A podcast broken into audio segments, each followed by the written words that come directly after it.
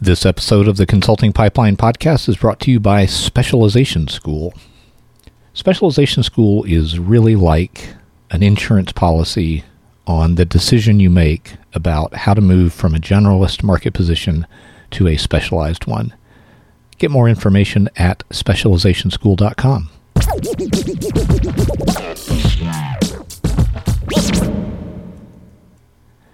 My second car had a massive design flaw that caused me to get yelled at in front of a puppet store. My first car, by the way, was a I can't remember, a 1964 or a 1969 Jeepster Commando. It had more rust than chassis left. I actually installed my own seatbelts in the car because it did not come with any. Back to that second car. After the Jeepster took a dirt nap, which only took like six months and a thousand dollars in repair bills, my dad at one point called the car a pit of vipers. After that, I got the most reliable car I could find on short notice, which was the 1984 Volkswagen Jetta. It was the most college studenty car that a college student could own. This Jetta was uh, from really from before the time when Volkswagen started making cars you might describe as nice, well before the time when they cheated on their diesel emissions testing. And for several years, really the kindest thing you could say about my car was that it was reliable. And it was reliable. Until all of a sudden one day it, it wasn't. I was parked at the Kroger parking lot. When I came out to crank out the Jetta, nothing happened. I turned the key, nothing.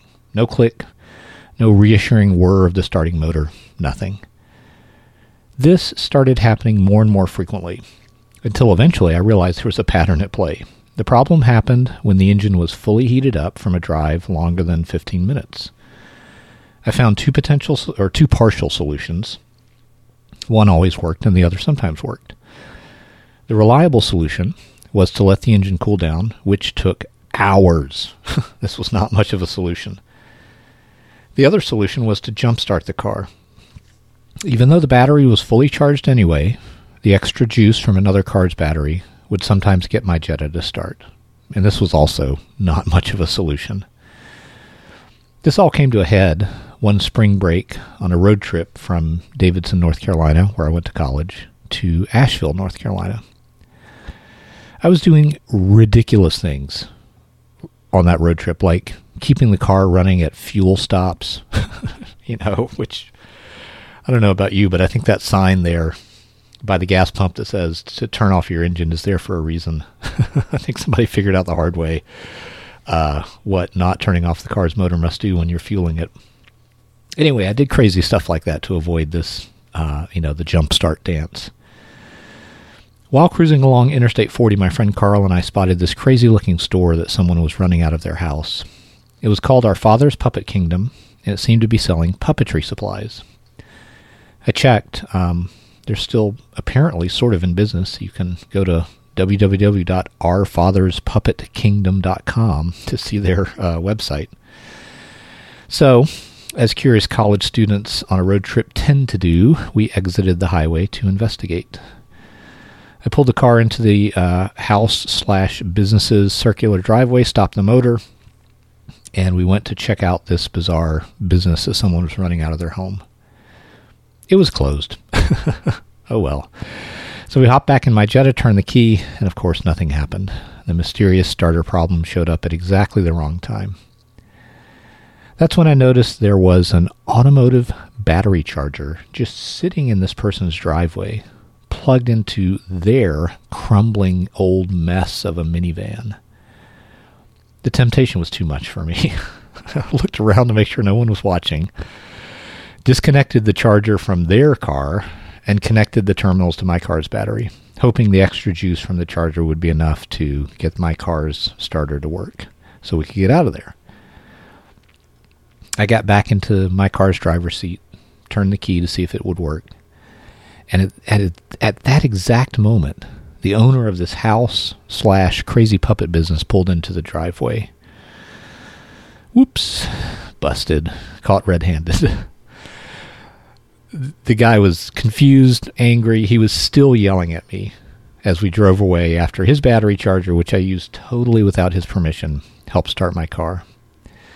I'm pretty sure he was going to call the police if it took more than like 30 seconds to unhook the battery charger from my car, hook it back up to his, and get out of there.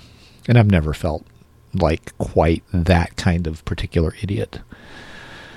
A few months later, over summer break, I took my Jetta into a shop, and the mechanic was actually able to fix the problem. Turns out that your Jetta had a serious design flaw. The starter motor is located very close to the exhaust manifold, and the wire feeding current to the starter motor ha- is a very small, thin wire. So when the starter motor heated up, heated up, it became less e- efficient, and the underspecified wire feeding it just could not deliver enough current. The solution turned out to be simple. It was a $10 solenoid and $3 of heavy gauge wire, which was wired directly to the car battery, sent through the solenoid, which was controlled by the starter switch, and that was all it took to permanently fix the problem. I wanted to hug the mechanic who figured this out for me and installed the fix. He did not look like he wanted a hug at that moment, so I high fived him instead.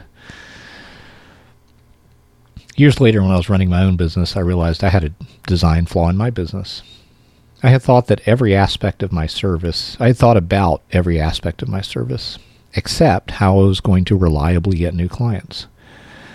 I would often get to the end of a project, raise my head to see what potential clients were looking for help, and nada. No clients asking for help. No reassuring inquiries in the inbox, nothing. If this reminds you of your business, you don't have to suffer from an unreliable pipeline. The fix might be easier than you think. It's often as simple as finding the right mechanic. That might be you. That, that, excuse me, that might be me. I might be the right mechanic to help you fix your business.